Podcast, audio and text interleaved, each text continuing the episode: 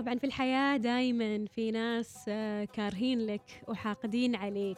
طيب كيف تتعامل مع هذيل الأشخاص اللي آه، كذا كارهينك وحاقدين حاقدين عليك بحسب علم النفس مستمعين يقول علم النفس من الطرق الفعالة في التعامل مع الأشخاص الكارهين لك والحاقدين عليك التجاهل.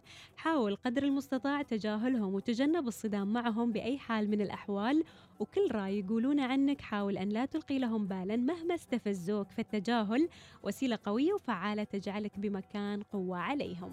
أيضا من الطرق مستمعين لا تكن حقيقيا معهم. اجعل جزء منك مظلما بالنسبة لهم.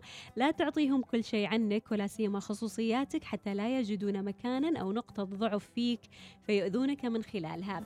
كن باردا في ردات فعلك اتجاههم. لا تأخذهم على محمل الجد. وراقب تصرفاتهم ولا تتفاعل مع حديثهم أو تعطيهم انطباعا. من الطرق أيضا افهم ليش يكرهونك؟ أحيانا ليس كل كره عداوة مقصودة ربما سوء ظن أو فكرة مغلوطة عنك.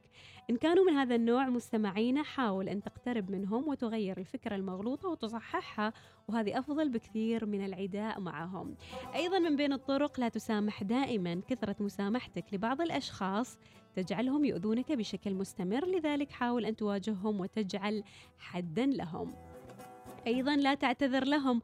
لا تحاول أن تعتذر لهم. إن تأكدت من حقدهم المستمر عليك لا تبادر بحسن النية معهم. كن حذرا وواعيا بتصرفاتك ومدركا لما تقوله وتعمله. من الطرق أيضا اللي يقولها علم النفس. كن مكتفيا وواثقا من نفسك. أقوى ما تواجهه به كارهيك هو أن تكون واثقا من نفسك وغير مهتم أو مبال بما يقولونه وأن تستمر في حياتك بأفضل طريقة ممكنة وأن تتكيف مع وجودهم وتجعلهم حافزا لتطورك وتحسين ذاتك. يا أخي واجههم مثل ما تقول أحلام واللي ما يطول العنب.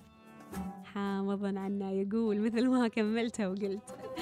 على كل المستمعين دروب السلامة نتمناها لكم واللي ما يطول العنب حامضا عنا يقول.